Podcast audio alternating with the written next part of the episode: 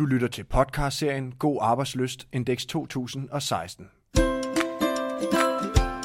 Velkommen til Grifer podcast om alt det, der giver dig god arbejdsløst.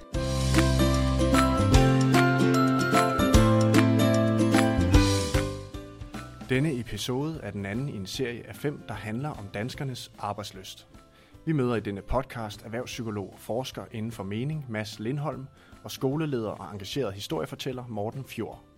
Denne podcast er produceret af Thomas Munk Osmundsen. Velkommen til. I denne episode sætter vi fokus på mening, der ifølge vores undersøgelse er den faktor, der har størst betydning for vores arbejdsløst. Samtidig viser undersøgelsen en tydelig sammenhæng mellem et meningsfuldt arbejde og høj motivation i hverdagen. Måske har du allerede erfaret det. Jeg tænkte bare på sidste gang, du gjorde noget. Mest fordi det gav mening, ikke fordi det gav hverken ekstra løn, ros eller udløste varme følelser. Men hvad kendetegner egentlig et meningsfuldt arbejde? Hvorfor er det så vigtigt for os danskere? Og hvad kan vi gøre i praksis for både at øge vores oplevelse af mening og styrke vores motivation? Så vi kan opleve den arbejdslyst og den trivsel, der følger med. Hør Mads Lindholm folde begrebet ud og forklare, hvorfor det er så vigtigt at opleve, at man lykkes som menneske. Og at vi mennesker kan være drevet af forskellige typer af mening. Morten Fjord fortæller bagefter, hvad de har gjort i praksis på Kolding Centralskole, for i fællesskab at skabe en meningsfuld vision og motivere alle med det mål at drive den bedst mulige skole. Hør om deres pagt og mottoet Alle vil lykkes, og bliv inspireret til, hvordan du kan i gang sætte meningsfulde tiltag på din arbejdsplads. Tak fordi du snakke med mig, Mads. Det var en fornøjelse at mødes her i Aalborg. Vores nye undersøgelse, God Arbejdsløsindeks 2016, den viser noget interessant. Øh, og det er nemlig, at mening mere end noget andet påvirker vores motivation positivt. Er du overrasket over det? Nej, jeg er ikke overrasket over, at, at mening påvirker vores motivation, og at mening i arbejdet betyder noget. Det, som jeg er overrasket over, er måske, at vi nu har fået tal, der, der viser, hvor meget det betyder, og at mening er den faktor, som mere end noget andet påvirker vores arbejdsløst og vores arbejdsglæde. Øh, og det i sig selv er et, jeg ved ikke, et overraskende resultat, men det er et meget klart resultat, hvor at, at undersøgelsen i hvert fald dokumenterer, at det at forholde sig til mening som menneske, som virksomhed, som arbejdsplads, er noget, der har utrolig stor betydning for at skabe et godt arbejdsliv. Hvis du vil folde det lidt ud, hvorfor tror du, det er øh, så betydningsfuldt?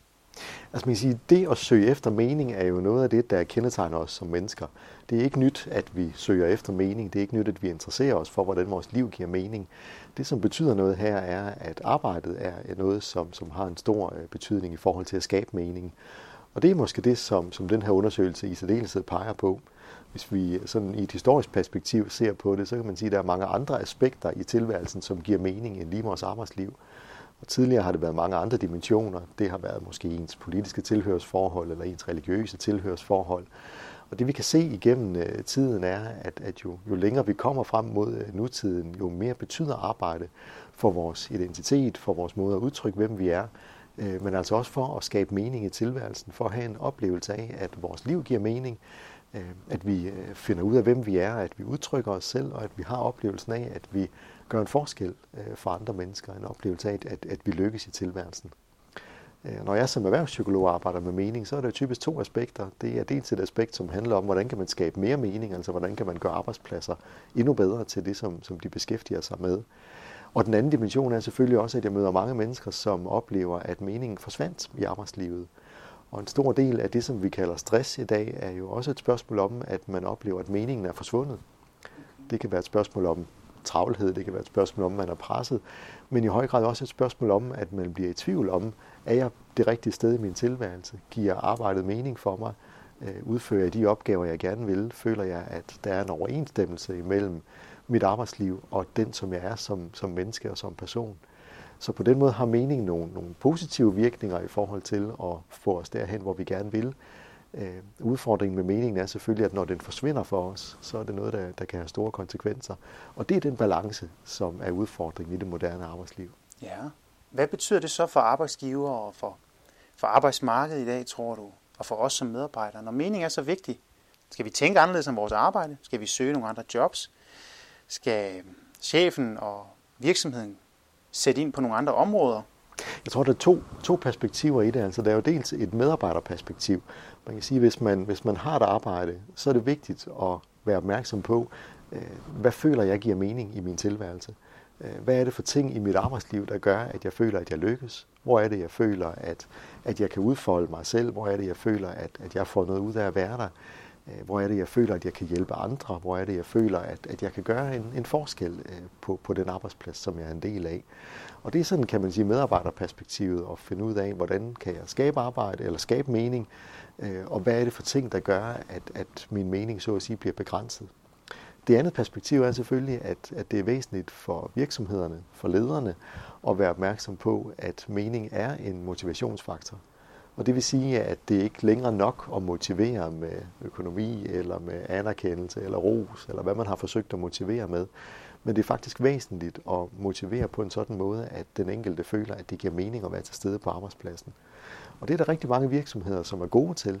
At skabe en, en mening, skabe en fortælling om, hvorfor er det væsentligt at at drive den virksomhed, de driver. Og så er der også nogle virksomheder, som måske ikke helt er nået til den erkendelse. Og det er måske dem, der har den største udfordring i det her. Så man kan sige, på den ene, på den ene side handler det om som medarbejder at finde ud af, hvad giver mig mening i min tilværelse. Og på den anden side handler det om som, som virksomhed at finde ud af, hvordan kan jeg stille rammer til rådighed, der gør, at, at vi i fællesskab, medarbejdere og virksomhed, kan skabe mening og kan opleve mening i vores samarbejde. Spændende. Det er rigtig interessant med, med medarbejderperspektivet, det vil jeg gerne vende tilbage til. Men nu nævnte du det med virksomhederne. Det med at skabe en fortælling, der giver mening og nogle gode rammer. Mm. Øhm, har du nogle flere konkrete bud på, hvad man som virksomhed kan gøre for at øhm, hjælpe til eller fremme mening i mm. arbejdslivet? Altså, man kan sige, det skifte, der, der jo er opstået, er et skifte, som handler om, at, at vi som virksomhed ikke kun eksisterer for at tjene penge. Vi eksisterer også for at gøre en forskel. Øh, og man kan sige, at, at pengene er selvfølgelig et, et mål til at gøre den forskel, men hvis jeg alene har som mål at tjene penge, så det, kan det være svært også som medarbejder at se, hvad, hvad søren er meningen i det her. Så som virksomhed handler det om at, at blive skarp på, hvad er min eksistensberettigelse. Det kan man undersøge, hvis man stiller sig selv spørgsmålet, hvad vil mangle, hvis vi ikke fandtes som virksomhed? Øh, jeg talte med en leder på et tidspunkt, som fortalte mig, at han havde tænkt over, hvad ville egentlig mangle, hvis at de ikke havde eksisteret. Så var han nået frem til, at hovedparten af de opgaver, de havde løst, dem ville deres konkurrenter nok bare have løst. Og det førte for ham til nogle refleksioner om at sige, at måske skal vi profilere os på en anden måde. Måske skal vi prøve at, at skabe en anden mening. Måske skal vi prøve at være til stede i verden og i markedet på en måde, der gør, at vi faktisk er, er meget klar på, hvad er det, vi bidrager med. Og selvfølgelig kan man sige, at, at spørgsmålet omkring uundværlighed kan være et stort spørgsmål, både som mennesker og som virksomhed. Men alligevel at have et blik for, hvad er det som virksomhed, vi bidrager med i, i den verden, som vi er en del af.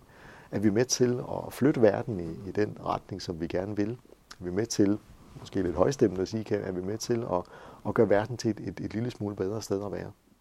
Når vi taler om mening, så øh, kan den mening, vi hver især finder i vores arbejde, være lidt forskellig fra den ene person til den anden.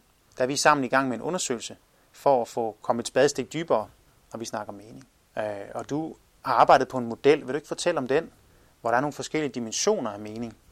Det vil jeg gerne. Det, det som vi har arbejdet med, er en, en udbygning, kan man sige, af, af det, øh, det arbejdsløstindeks, som nu i, i nogle år faktisk har vist, at mening betyder rigtig meget. Og det har selvfølgelig skabt en nysgerrighed efter, hvad, hvad er det, der definerer mening, hvad er det, der skaber mening, og, og hvordan kan man påvirke det. Og det vi kan se, når vi går ind og kigger nærmere på meninger, og både øh, kigger på de besvarelser, vi har, og de undersøgelser, der ellers er lavet, det er, at der er tre dimensioner, øh, som betyder rigtig meget i forhold til at, at have oplevelsen af mening. Øh, det er en dimension, som går ind, det er en dimension, som går ud, og det er en dimension, som går op. Og man kan sige, at den dimension, der går ind, handler om, hvad får jeg ud af at være en del af arbejdspladsen? Det kan være et spørgsmål om min læring, eller mine udviklingsmuligheder, eller, eller andre ting, som er med til at påvirke noget positivt for mig. Den dimension, som går ud af, handler om, hvordan øh, oplever jeg, at jeg gør en forskel for andre mennesker. Det kan være kollegaer, det kan være samarbejdspartnere, kunder eller klienter, hvad man har. Det er noget af det, som vi specielt ser i mange omsorgsfag, at det, der har en rigtig stor betydning, det er oplevelsen af, at man kan gøre noget godt for andre mennesker. Øh, og endelig er det den dimension, som går opad. Det er følelsen af, at jeg er med til at bidrage til noget større. At mit arbejde, det jeg laver på mit arbejde, giver øh, øh oplevelsen af øh, noget større, en større sammenhæng. Det kan dels være noget, som påvirker virksomheden positivt, men det kan også være, at jeg har en fornemmelse af, at det, jeg gør, faktisk er med til at gøre verden til en, en lille smule bedre sted at være. Så man kan sige, at meningen fordeler sig typisk i, i tre dimensioner, altså noget, som går ind mod mig selv, noget, som går ud mod andre, Øh, og noget, som går op imod en, en bedre verden eller et højere formål. Og det betyder selvfølgelig, at man øh, kan score forskelligt på de her tre dimensioner. Det kan være, at det for mig betyder rigtig meget at gøre en forskel for andre, eller at jeg selv får noget ud af mit arbejde. Øh, og for andre kan det måske være et spørgsmål om at tjene et højere formål eller bidrage til en større sammenhæng, der giver mest mening. Og derfor kan man sige, at, at mening selvfølgelig er individuelt fra virksomhed og til virksomhed, fra menneske til menneske, men at der alligevel er nogle fællestræk, som går igen og som kan være vigtige i forhold til at blive klogere på, hvad er det, der skaber mening, og hvordan kan vi skabe mere mening. Ja, spændende. Så om det så er en ud øh, eller op, så kan der være forskellige ting på spil, og nogen bliver måske særlig motiveret af at, øh, i forhold til den dimension, der hedder op, dimensionen, at de gør noget i forhold til et højere formål. Ja, lige præcis. Der kan være forskellige forhold i, hvordan, hvordan oplever man det som menneske. Øh, mennesker er forskellige, virksomheder er forskellige, det, der giver mening, er forskelligt. Men, men tit er det på de tre dimensioner, at, at mening fordeler sig. Og det er klart, at som, som, både som virksomhed, men også som medarbejder, er det væsentligt at, at blive øh, klar på, hvad er det, der giver mening for mig.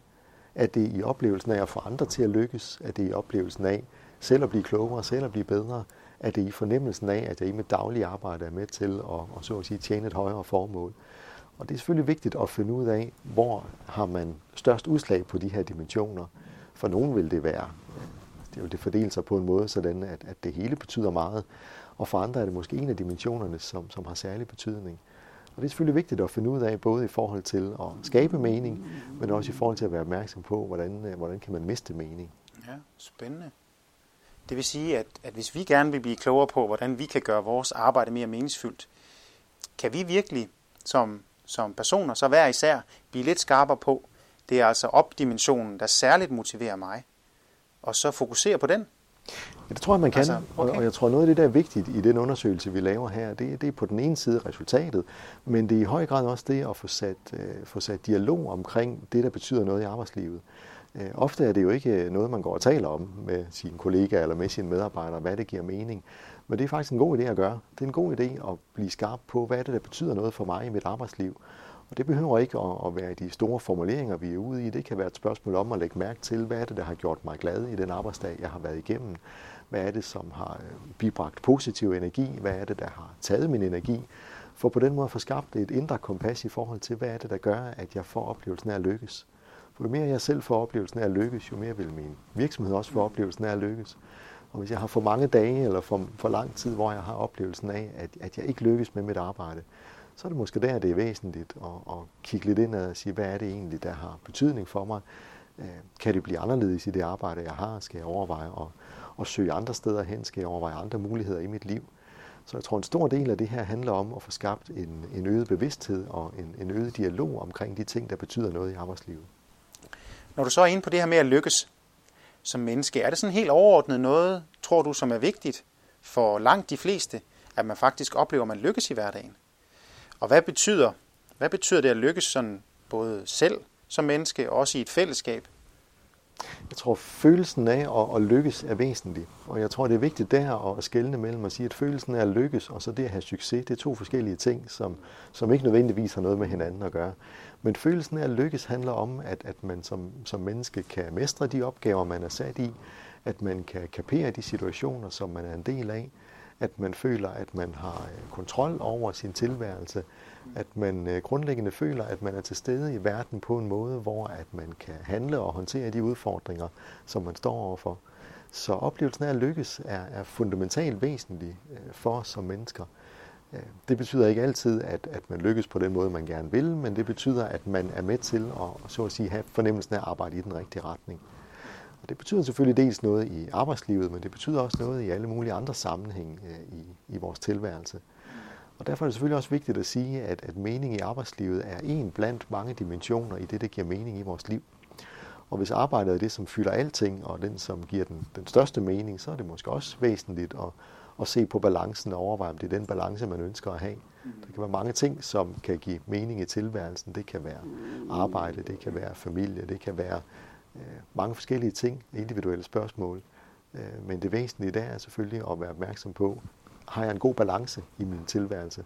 Har jeg grundlæggende en oplevelse af at, at nå de ting, som jeg gerne vil? Ja. Interessant. Når du nu siger det med at lykkes, det, det opleves meningsfuldt at lykkes som menneske. Er der det også en, en forbindelse til det, mm, du nævnte tidligere med tab af mening og stress?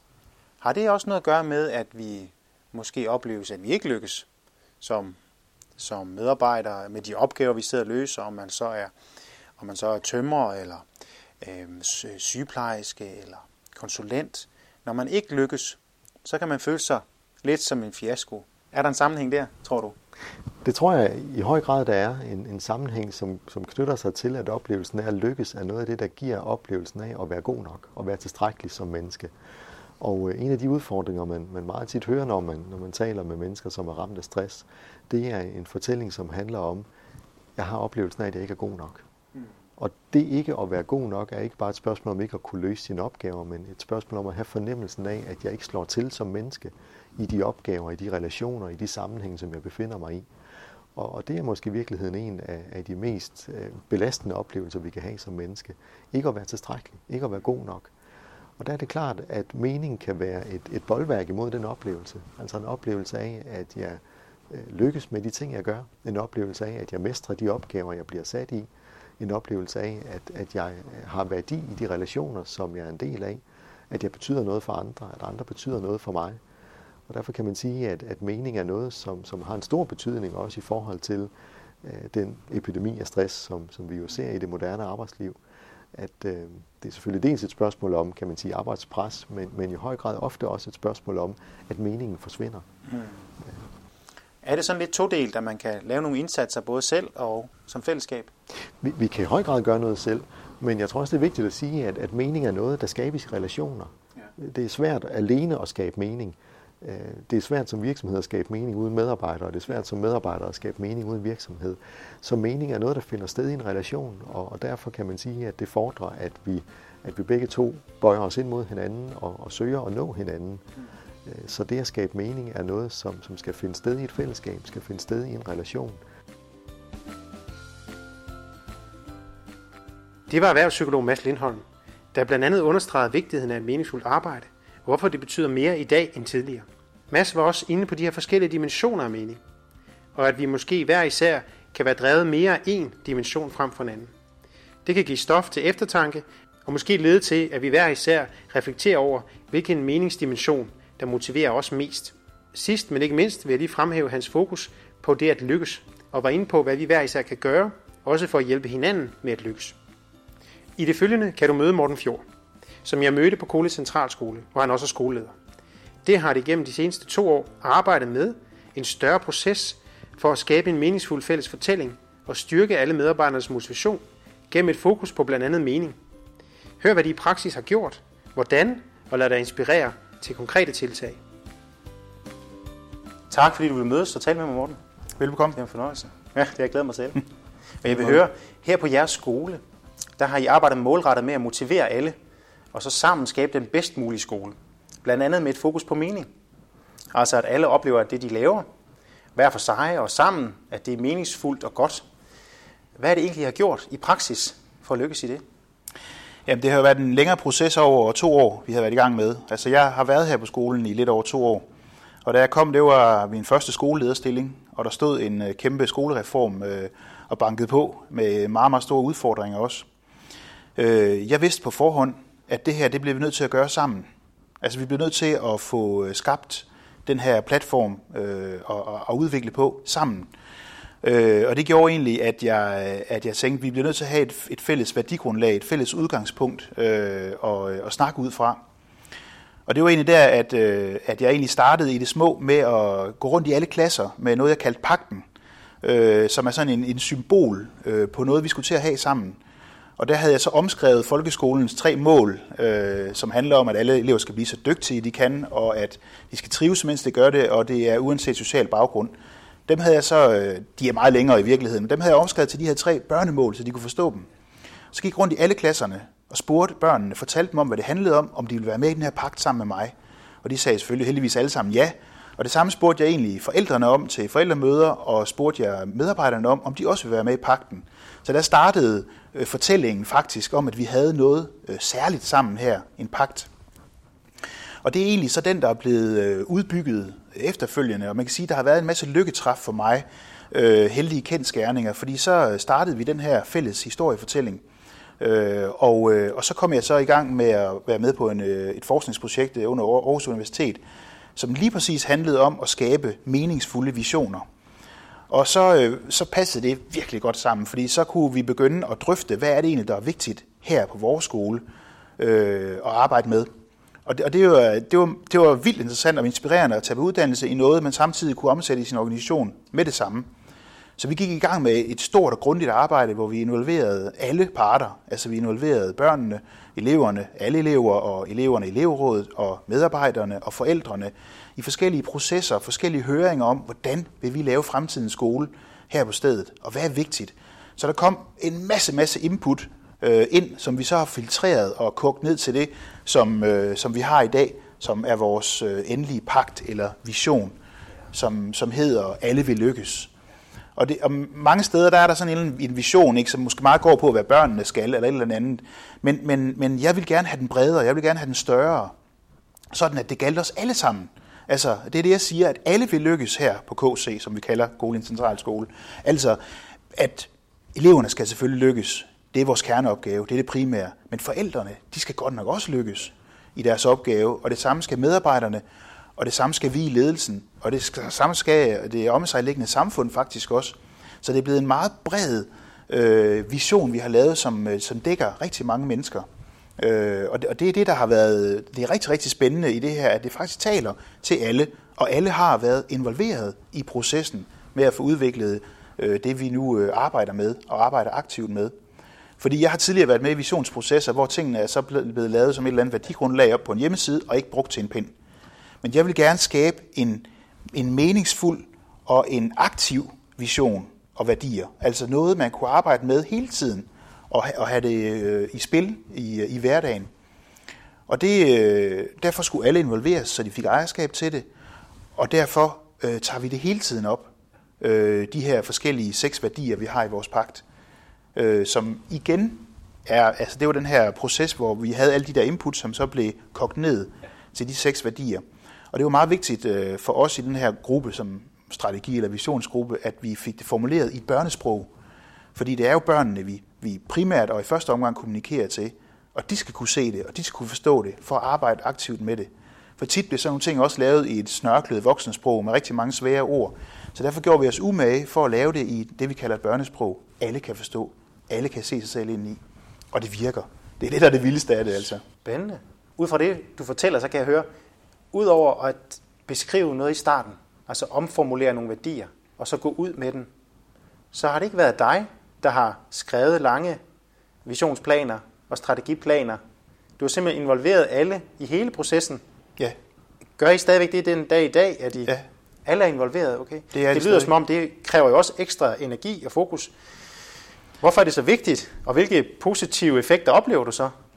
Jamen, jeg, jeg var jo lidt utålmodig. Altså, da jeg startede som ny skoleleder, så ville jeg gerne bevise mit værd, og ud over stepperne og sådan nogle ting. Øh, og der havde jeg sådan egentlig ret meget, det du nævner der med, at jeg egentlig ville, øh, at jeg skulle nok lige bestemme, og jeg skulle nok lige finde ud af, hvordan det skulle stå, og hvordan øh, den her vision og værdi skulle være. Øh, men jeg havde heldigvis øh, nogle gode sparringer med nogle folk, som, øh, som sagde, øh, de kendte mig sådan lidt, de sagde, men sådan er du jo ikke, Morten. Altså, det, er jo ikke, det, er jo ikke, det er jo ikke dine værdier at presse noget ned over hovedet på folk og lave sådan noget top-down. Du skal, du skal arbejde med bottom-up. Og så vidste jeg godt, bottom-up, ja, det er sgu det rigtige, men det tager også bare vildt lang tid.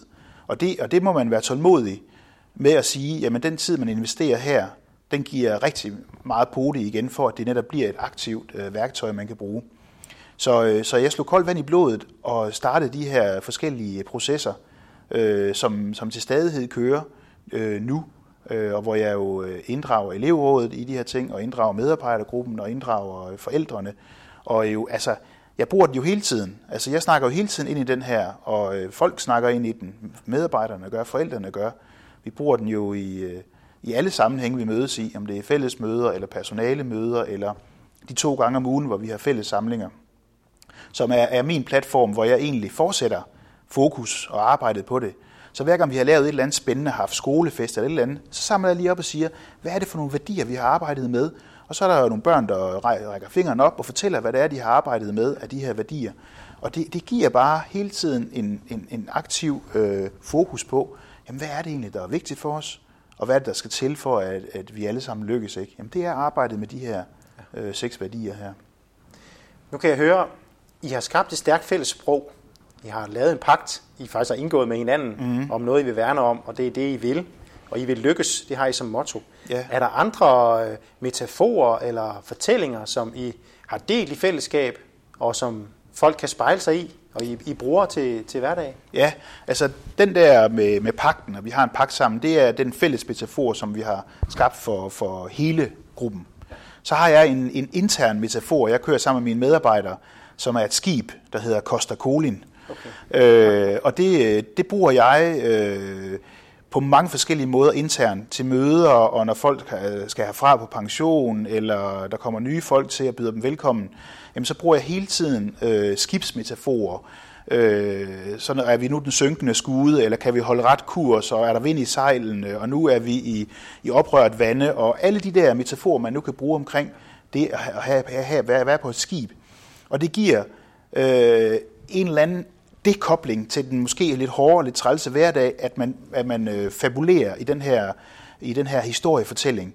Det giver folk et afbræk og et, en, en fantasirejse, som alligevel er meningsfuld og retningsgivende. Og det, det er i hvert fald noget af det, som, som jeg har oplevet som et stærkt redskab som leder, øh, at have sådan en historiefortælling om os. Os her, vi er i fælles øh, båd, øh, alle er i samme båd, og vi arbejder for den samme vej for at få det her til at, til at lykkes.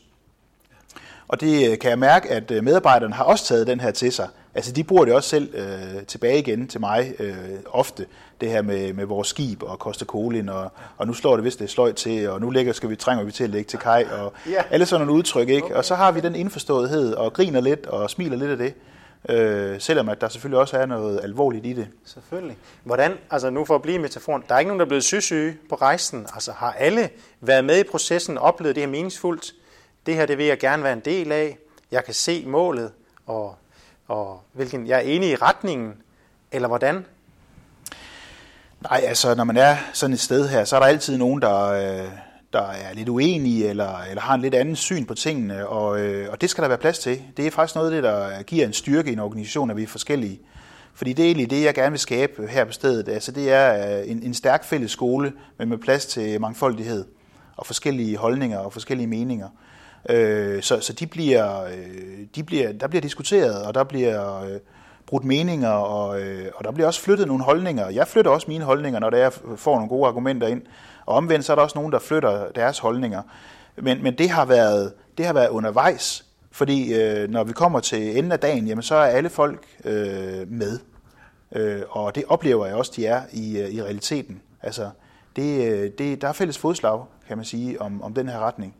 Og det, og det tror jeg giver noget ro på bagsmækken, at øh, de kan mærke mig. Jeg er tydelig, hver gang jeg står frem, hver gang jeg siger noget, jamen, så taler jeg ind i det her, jeg taler ind i den retning her om, at vi har sådan en ambition om, at vi alle sammen skal lykkes.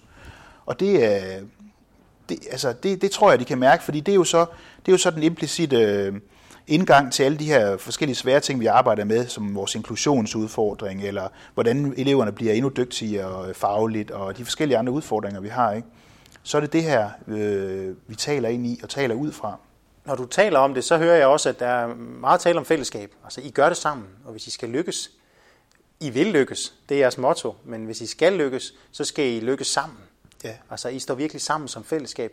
Hvorfor er det så vigtigt med fællesskab nu i forhold til både at skabe mening øh, og motivere? Man kan gøre meget alene eller i små grupper, men, men der er en kæmpe styrke i at løfte øh, sammen i et stort fællesskab, så det er alt afgørende at vi kan hjælpe hinanden, at vi kan støtte hinanden, at vi kan spare med hinanden øh, om at løfte de her mange store, svære opgaver. Så, så fællesskabet er alt afgørende øh, i mine øjne.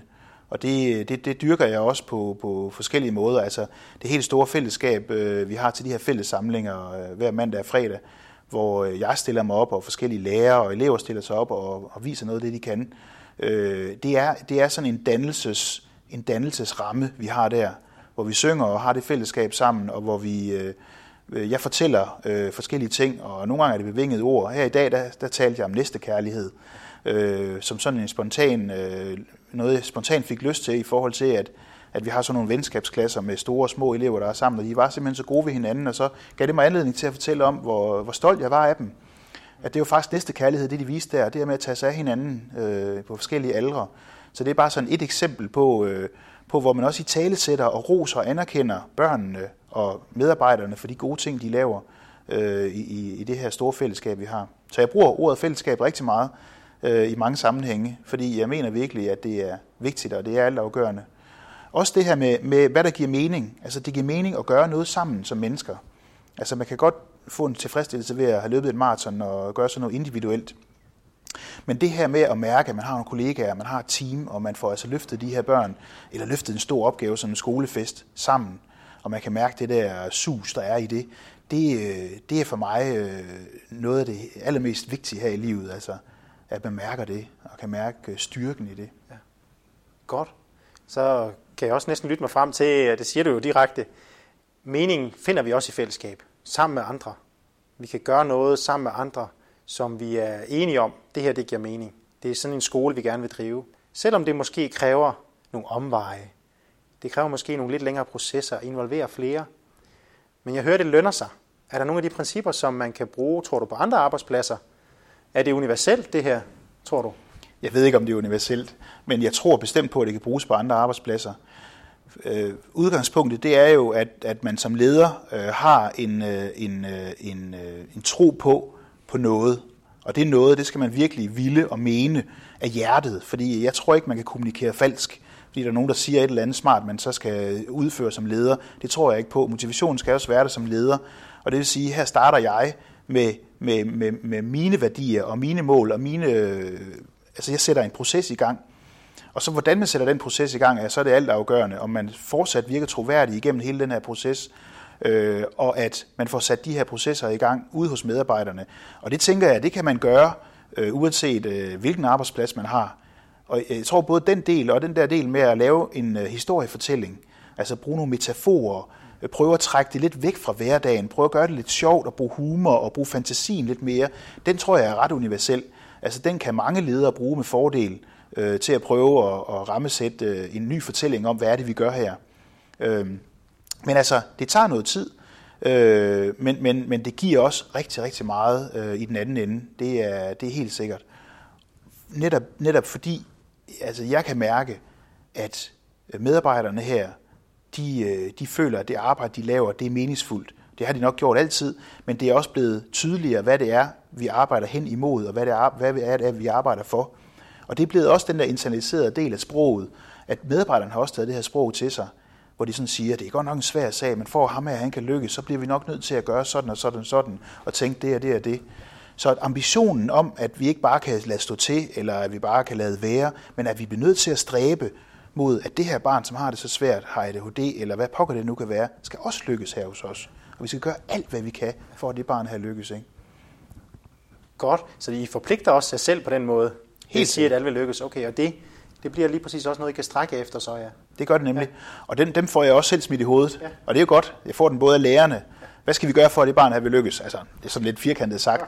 Og så siger jeg så, jamen det må vi finde ud af i fællesskab, altså hvordan vi gør det. Og forældrene kan også komme og sige, jeg har haft nogle forældre inde på kontoret og sige, ja ja, det er godt med dig og din pagt, og alle vil lykkes. Men når min datter, hun er blevet mobbet dernede i 4. klasse, så må du altså gøre noget, fordi så har hun det ikke godt, så trives hun ikke. Og så lever vi ikke op til det, der står i den der pagt der.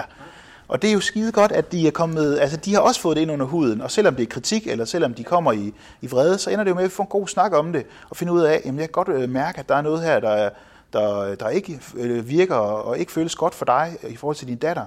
Men hun skal også lykkes, og så skal vi jo snakke om, hvad vi så gør, og hvad vi sætter i værk her. Så, så rammen er der, og den bliver der talt ind i, både positivt og kritisk, og på forskellige andre måder. Ikke? Og, og den, den mener jeg, den, den er der ikke så meget kunstigt i. Den kan man sagtens øh, lave på andre måder. Man skal jo bare gribe fat i noget, som man synes øh, som udgangspunkt giver mening. Øh, og så øh, arbejde sammen med, med, med sine medarbejdere og, øh, og kunder eller, eller borgere, eller hvad det nu er for en, en sektor, man er i, om, omkring øh, hvordan man får det udviklet, og hvad folk har behov for. Øh, ja, nu har vi snakket en del om fællesskab, men hvordan, hvad er dine erfaringer nu i forhold til at tage nogle konkrete samtaler med enkeltpersoner? Altså for at finde den enkelte, den enkeltes plads i den her store fortælling og mening? Jamen altså, allerførst så vil jeg sige, at, at den her ramme, den gennemsyrer det alt. Altså, den gennemsyrer mus-samtalerne, den gennemsyrer teamudviklingssamtaler, den gennemsyrer sådan set alle de mødeforer, vi er i, den er der, vi refererer til den, og øh, helt sådan konkret i, i, i de sidste par mus-samtaler, jeg har haft for i år og i år, jamen der har det været rammen, det har været udgangspunktet. Hvordan vil du lykkes? Har jeg stillet sådan et åbent spørgsmål, selvfølgelig med nogle underspørgsmål til, så vi egentlig fik en sådan lidt mere filosofisk samtale om det med at lykkes. Men ellers kan man sige, når vi har stået med de der svære opgaver, så har det handlet rigtig meget for mig om at øh, indgyde medarbejderne tro på, at de kan lykkes. En tro på, at de kan mere, end de måske udenbart tror, de kan, ved at bakke dem op, og ved at anerkende dem for de tiltag, de gør, og give dem det der, jeg vil kalde frihed under ansvar. Fordi at der har været der har været en kultur her på stedet, før jeg kom, at man meget kom til sin leder og spurgte, om det var i orden, man gjorde sådan og sådan og sådan. Og jeg var helt chokeret i starten, fordi for mig, der, der, der gør man det jo bare, og så kan man så få tilgivelse bagefter, hvis det er gået lidt galt. Men det er bare hellere at fejle, øh, end, end at ikke at gøre noget, tænker jeg. Så får man nogle erfaringer med det. Så derfor har jeg virkelig prøvet at vende kultur, der siger, I skal bare prøve det, og det lyder som en fed idé, det der. Giv, giv los, gå på, altså kør med det. Øh, og så øh, er det langsomt blevet sådan, at folk har taget mere og mere øh, ejerskab selv, og, øh, og har, øh, ja, har løftet sig i de her opgaver, fordi jeg har troet på dem, og fordi de har mærket, det virker, og mit leder tror på mig, og jeg får feedback. Wow, det kører det her. Som vi hørte Morten sige, brugte han og hele skolen ekstra tid og kræfter på at involvere alle, så de oplevede ejerskab og kunne lykkes i fællesskab. De skabte en stærk fælles fortælling og har vedholdende fokuseret på deres pagt og motto, som de sørgede for gennemsyret alt. Og den vej har de opnået utrolig gode resultater sammen. Måske du kan gøre brug af den samme tilgang. Involvere flere, være tydelig og lægge op til, at I i fællesskab definerer den retning og de mål, I mener er de mest meningsfulde. Du har nu lyttet til den anden episode ud af fem. I næste episode, episode 3, vil vi se på faktoren mestring, som er den næst vigtigste faktor efter mening. Fordi det er vigtigt at opleve, at man er god til sit arbejde, føler sig kompetent og udvikler sig. Lyt med, når jeg taler med blandt andet professor Lene Tanker Pedersen om, hvordan vi hver især kan blive så dygtige som muligt gennem effektiv læring. Og hør fra kunstneren og konsulenten Asger Stenholdt, hvordan han konstant søger at udvikle sig og lære nyt. I spændingen mellem det, han kender og det ukendte. God arbejdsløs så længe, og på genhør.